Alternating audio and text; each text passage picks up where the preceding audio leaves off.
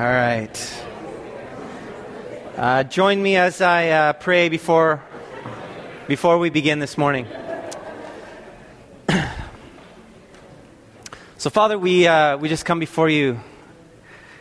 I just I can't help but see that revival is here. That the thing that we've been praying for for years, Lord, it's here. It's here. You are changing lives. You are drawing people to you, Lord God, and your love is being poured out, setting the captives free so that we can walk in newness of life. Revival is here. God, we want to press in for more. We thank you for what you are doing in our midst. Thank you for your presence with us. Now, God, I ask that you would anoint my lips as I preach. That, Father, our hearts would be open, including my own, to hear from you this morning. In Jesus' name we pray. Amen. Amen. So, raise your hand if you have a smartphone. Kind of like this one. Okay? Okay, yeah. Yeah. Raise your hand if you have a smart watch. I knew you. Okay. Whoa, that's high tech. Raise your hand if you have smart shoes. No, just kidding. just kidding. I, I actually, I have a love-hate relationship with this thing. Any, raise your hand if you do too. okay. Yes. I mean, it's great, right? And I talk about technology a lot because I'm still in awe of it. I'm still in awe of what we can do with these things, right? Because I remember, I mean, one of the first cell phones I had was like the type of phone you would see on, in, on the battlefield at, in Vietnam, you know, those big giant things. That was one of my first cell phones. Now it's like this thing. It's, it's so neat, you know? Now, one of the things that I like to use this for is the voice command right? I just push a button here. Uh, I, get, I won't do it now, but like I, I push a button and it activates the voice command. I tell it what to do and it does what I, what I want. I'll be like, you know, I want to call so and so and it'll call that person. Or navigate to Tim Hortons and it'll, it'll just pop up. It's, it's amazing, right? It works sometimes. there is this time I got in the car and I'm driving. And I just realized, oh, I had to tell my wife something. And uh, it felt urgent to me at the time. Looking back now, I, I, probably could have waited. I didn't have to dial right away, but I just felt like I had to get a hold of her right away. And so, like, I wanted to call her, even though it's illegal to do that, right? So I wanted to do something so that it wasn't illegal, you know, like press voice command, put it on speakerphone, and so now it's I'm not holding it. I just tell it what to do while I'm driving, right? And, and so I go call home, and it goes calling dad mobile, and I'm like no, no, no, no, no, no, oh no, no, not not not that one. Uh, call home.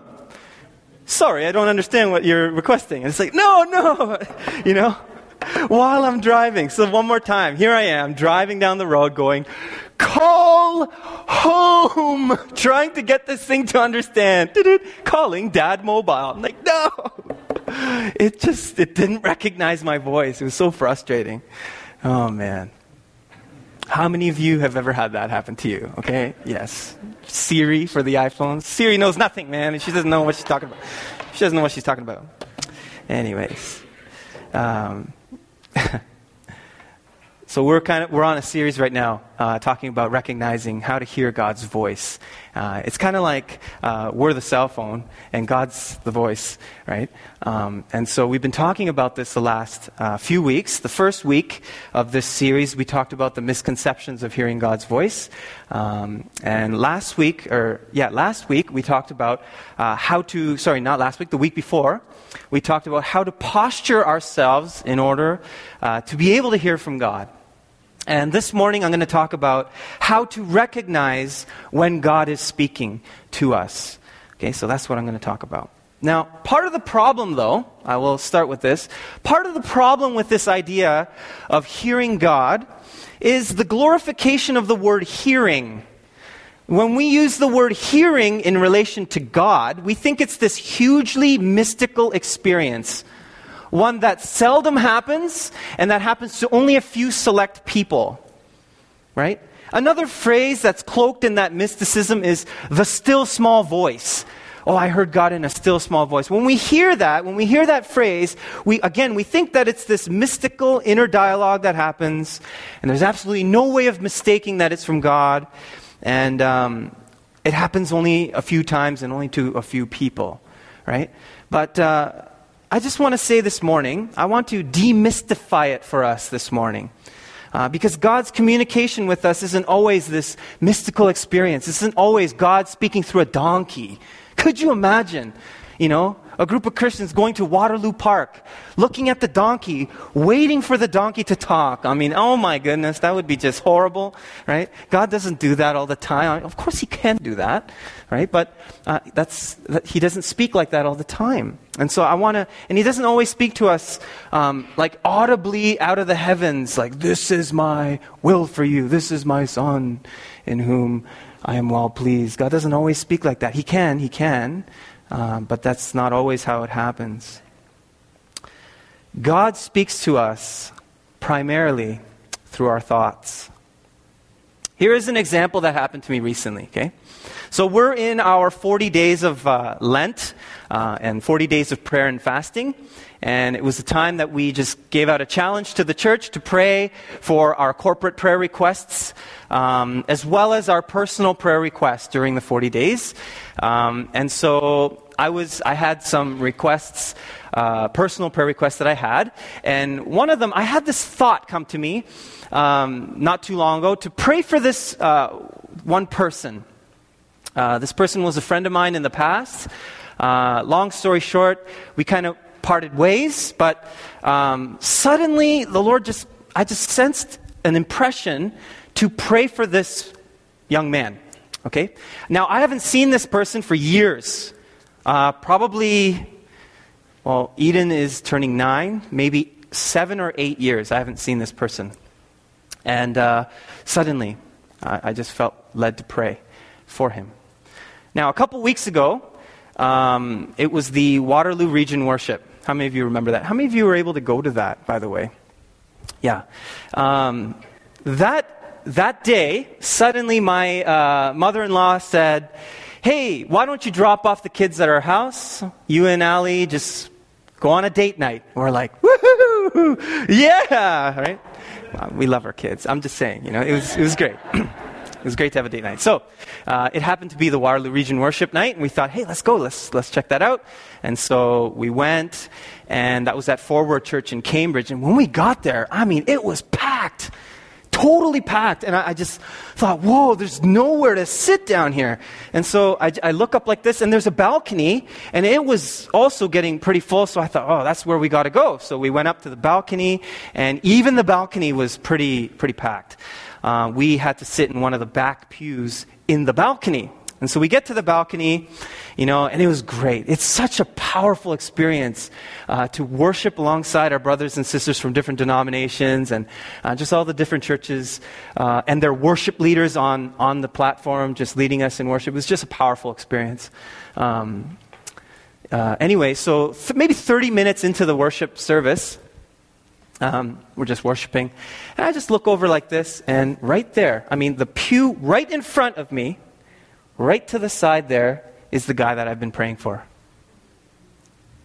And I'm like, and he's worshiping God. That made me do this too. I'm like, what? What? And, and it just something struck me inside. This is why I called you to pray for him. And I thought, whoa, whoa, this is crazy. Of all the places I could have sat this night, I mean, 1,500 people, all the places I could have sat, right there, boom, there's the guy I'm praying for. Haven't seen him in eight years. Wow. And so then I told a friend of mine about this experience. I told them about, you know, hey, I've been praying for this guy, and there he is. And he's like, you know, I think God told you to pray for that reason, for that very reason. And I thought, wow. And I kind of had to replay how did this all come about? It came through a thought, a simple thought. a thought to pray. And that thought was from God. A thought from God. It was very cool. Now, I wish it were that easy all the time, right? But it's, it's not that easy all the time. Uh, not all my thoughts, not all of our thoughts are from God. Some of those thoughts are my own. Some of those thoughts are Allie. Something. I shouldn't spend that. Okay. Oh. she's really no. She's very helpful in that area. Anyway, some of our some of my thoughts uh, are not from God. They're not my own. They're from Satan. They're from the enemy. And so, what we need is voice recognition, or really thought recognition, because we need to understand when it is God speaking and when it isn't. Because those of us who are in Christ Jesus, we are his sheep. And Jesus said, My sheep hear my voice. We can hear God. Problem is, there's other, other thoughts in there. To give an illustration, uh, discerning God's voice in our thought life is like panning for gold. Okay, it's kind of like this, right? The stream of thoughts is like the stream of water. And within that stream, there's pebbles, there's stones, and there's gold. And so we'll, we'll, we'll collect those pebbles and we'll, we'll sift through and then find the nugget of gold. And, and, and that's what it's like uh, to discern God's voice in our lives. And it's not easy. Even the Apostle Peter had issues with this. Peter had this problem. In Matthew chapter 16, we have this uh, picture of Peter, Jesus talking to Peter. And Jesus asks Peter, Peter, who do you say that I am? And Peter answers, You are the Christ, Son of the living God. Right? You are the Christ, Son of the living God. This is how Jesus answers him. He says, For flesh and blood has not revealed this to you, but my Father who is in heaven.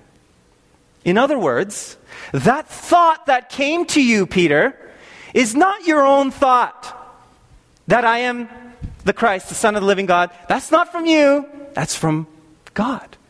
For it is from my Father who is in heaven. Now it's interesting, in the very same chapter, just a few verses later, Jesus is talking about um, what he is about to go through. Right? He's going to suffer uh, the crucifixion, perhaps the most, I mean, devastating form of execution and, and, and Peter goes, Peter says to Jesus, uh, this, is, this shall not happen to you. You know, no way, Jesus. That can't happen. This shall not happen to you. Now, I mean, that's a pretty good thing to say, if you ask me. I mean, if, if Jesus asked me that, or said that, I, I, think that's a pretty good thing to say, don't you? Jesus, no, that, that, that's, cre- that's the world's worst form of execution possible. You're saying you're going to go through that? No. And you know what Jesus says to Peter? This boom, mind blowing. This is what Jesus says Get behind me, Satan. What? Get behind me, Satan. You are a hindrance to me, for you are not setting your mind on the things of God, but on the things of man. Wow. In the same chapter, just a few verses down. Peter has a thought that comes to him that's actually not of God, it's from Satan. Peter misunderstood what was going on in his mind. That will happen to us as well. So, what we need then is to have a sifting strategy to be able to discern what thought is from God. Because that is primarily how God speaks to his people through our thoughts. So here are four ways to filter a thought to see if it's from God. Okay? So, number one, does this thought, does my thought agree with the Bible? You see, there are many things in life that change over time. The way we communicate has changed. Phones are portable. Payphones are be- going to become obsolete, right? Everyone's got something in their pocket. You can dial wherever. I could call while driving. Well, I shouldn't be doing that, but anyway, I could just It's portable, right? The way we communicate is changing. The way we travel has changed over the years. I mean, even Jesus in his day, I mean, I'm sure he could have, you know, spiritually did a transportation of some sort from Jerusalem to Galilee. But I mean, the thing is, even in Jesus' day, he couldn't have traveled as fast from Jerusalem to Galilee the way we could today. I mean, things change, right? Technology changes things, things change. The way we read books has changed, is changing, right? I don't have to do this anymore. I could do, do this now. This is how we read books now. Uh, things are changing, right? But there are some things that don't change. Truth doesn't change. Truth does not change, it's unchanging. Many years ago, people thought the sun revolved around the earth. Now we know that actually the earth revolves around the sun. That didn't change the truth. Our perspective may have changed, but the truth is the earth always revolved around the sun. And just like that, God's word, it, it doesn't change. Its truth is for today. Now, Luke chapter 21, verse 33, this is what it says Heaven and earth will pass away, but my words will not pass away. Heaven and earth will pass away, but my words will not pass away. If a thought comes and it contradicts what is written in Scripture, it is not from God. So, come tax time, we're about to do our taxes, and we think a thought comes to our mind, oh, I don't need to claim that, or I don't need to pay my taxes. You know, I could skirt around that. That is not a thought from God, right? That's not a thought from God. Because the Bible tells us to pay our taxes. Give to Caesar what is Caesar's, give to God what is God's. So a thought from God must agree with what is written in Scripture. And I've said this before, and I just I can't stress the importance of that. That's a very important filter that we need to have. If a thought agrees with the Bible, very likely it is from God. Number two, here's a second filter. Does my thought make me more like Christ? Does my thought make me or draw me to become more like Christ? God wants to make you like Christ, especially in your thought life. 2 Corinthians chapter 10 verse 5 says this, we take every thought captive or we take captive every thought to make it obedient to Christ. What would Jesus do? Those bracelets might be cheesy, but they're pretty good. You know, it's a pretty good thing to remember. What would Jesus do? Is this thought something Jesus would say? Is this action that I'm about to do, is this some action that Jesus would do? Here's another one. Is this thought in my mind about that particular person a thought that Jesus would have for that person? James chapter 3 verse 14 to 17 says this, "But if you have bitter jealousy and selfish ambition in your hearts, do not boast and be false to the truth. This is not the wisdom that comes down from above, but is earthly, unspiritual, demonic." For where jealousy and selfish ambition exist, there will be disorder and every vile practice. But the wisdom from above is first pure, then peaceable, gentle, open to reason, full of mercy and good fruits, impartial and sincere. So, which type of thought is it that's in your mind when you think about a certain person or people or situation? What kind of thoughts are in there? Right? Is it the first list of thoughts or is it the second? Is it earthly? Is it demonic? Or is it pure, peaceable, gentle, open to reason, full of mercy and good fruits, and sincere. Wage your thoughts up against that, those things. So, second filter does my thought make me more like Christ? Number three, is the thought convicting or condemning? Now, I've talked about this before. This is a. Um, a difference that we really need to get right. There is a big difference between conviction and condemnation.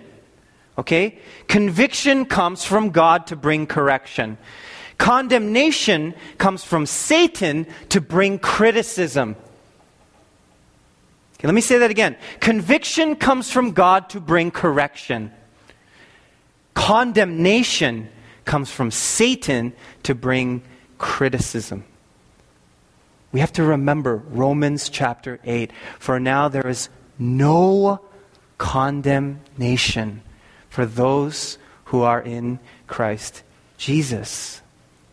God doesn't attack your value. You have value to God. Psalm 139 God created your innermost being. You are beautifully and wonderfully made. Every time I hear that verse, every time I hear it, I think of like uh, uh, someone trying to put together a model, like a model airplane. I know there's some of us here who, who do this. You would know what I'm talking about, right? You're putting, putting together a very intricate model of like a plane or a ship or something. And, and those little pieces, those little itty bitty pieces have to go in just right. You need a magnifying glass sometimes. And then when you have to paint it, my goodness, right? How delicate do you have to work in order to get it just right? Even fearfully, right? That's how God created each and every one of you. You were fearfully and wonderfully made. He took great care, every single one of us. You have value to God. Anything that comes against that truth is from Satan. It's condemnation. It's criticism. It's beating ourselves over the head. Anything that says, I am not valuable, I am not worthy, I am just a piece of whatever word you want to put there, okay? That's not from God. It's from Satan. Revelation 12, verse 10 says this Satan is the accuser of believers. Satan brings accusations and criticisms that break us down, making us insecure, giving us low self esteem, providing a false belief about our value, right? We have infinite value to God, every one of us. Now, of course, that doesn't mean we can do just whatever we want to do, right? When we live our lives in a way that is contrary to God's plan, God will bring conviction. But conviction God brings it in order to set us free from that which puts us in bondage. God brings conviction in order to set us free from that which puts us into bondage. Sin is bondage. When we come to recognize those patterns of sin in our lives and repent of those things, God sets us free. Condemnation is backwards. It keeps us in our bondage. So the filter is this Does this thought lead me to freedom or does it keep me in bondage? Because God's voice leads us to green pastures and still waters. He leads us to freedom. He leads us to peacefulness. Satan beats us over the head and keeps us in bondage. God says, There's a better way. Satan says, There is no way.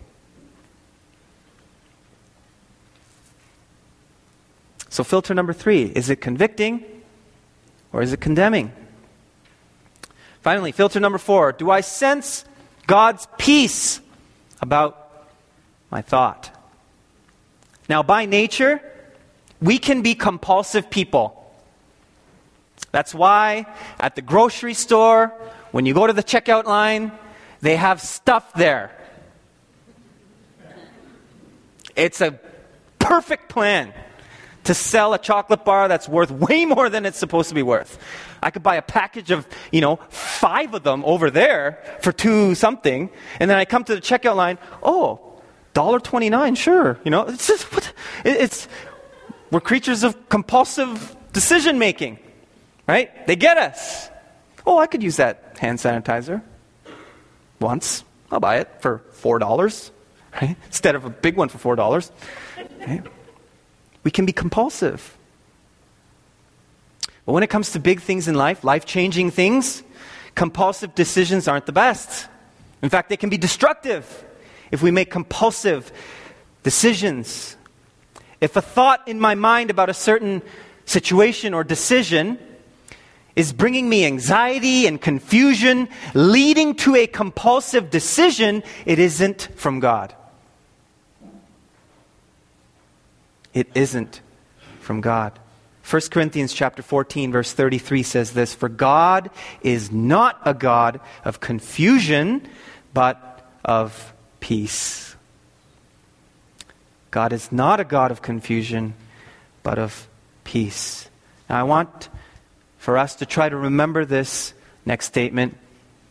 God draws us compassionately. Satan draws us compulsively. God draws us compassionately. Satan draws us compulsively.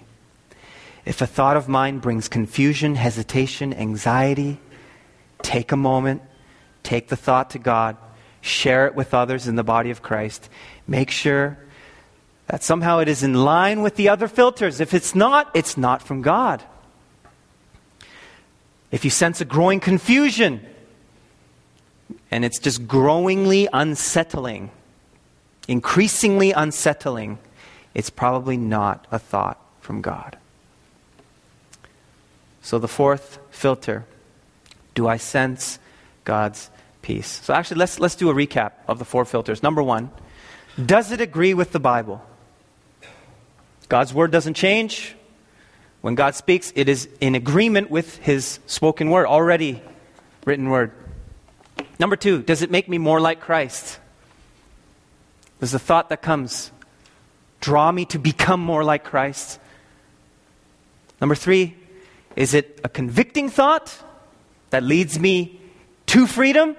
Or is it a condemning thought that puts me back down into bondage? And number four, does this thought bring me God's peace? Often you will notice that thoughts, they seem to come out of nowhere. I, I, I mean, I can't control what thoughts come in my mind, right? Suddenly just, well, where'd that come from? Everyone know what I'm talking about, right? A wise man once said to me, You can prevent a bird from landing on your head. No, you can't prevent a bird from flying over your head, but you can prevent it from building a nest on your head. That's a very wise thing to say, right? We can't control the thoughts that come in our mind, but we can uh, determine which thoughts will influence our lives. Is it God's or is it the enemy's? And I really want to uh, encourage you with that gold panning illustration. I really think that's a good picture of what it's like when we discern to hear God's voice, right? With, with the stream of water and the different rocks that come, and those are the different thoughts that come in our, in our minds, right? And as we sift through, there's nuggets of God's voice in every one of our minds, every single one of us who are called according to God's purposes, who are God's sheep. We can hear God. So now may the God of heaven and earth, the God who came down to walk among us, speak to us, commune with us, and live with us May the God who continues to reside with us and in us through his Spirit, may he speak in such a way that, would, that we would be able to discern his guidance, discern his daily wisdom, and his communion with you. May God show you the depths of his love for you, and may you be stunned by how much he loves you and wants to show you that love each and every day. Amen. Let's pray. Father, you are a good God. You are an awesome God, worthy of all our praise. All the songs that we sang this morning, God, you are all and all. You are everything. We give our all to you. God, we thank you that you are a God that longs to commune with each and every one of us, that you long to have a conversational relationship with us. God, I pray that as a church, we would be able to walk in communion with you, to talk with you, walk with you, go all places with our God and Savior, to hear from you, to receive from you, so that we can draw others to come and walk with you. We love you, God. We love your presence. We thank you. Revival is here. We thank you. In Jesus' name we pray. And all God's people said, Amen. Amen. Amen. Have a wonderful week, and hopefully we'll see you tonight at uh, the ordination service.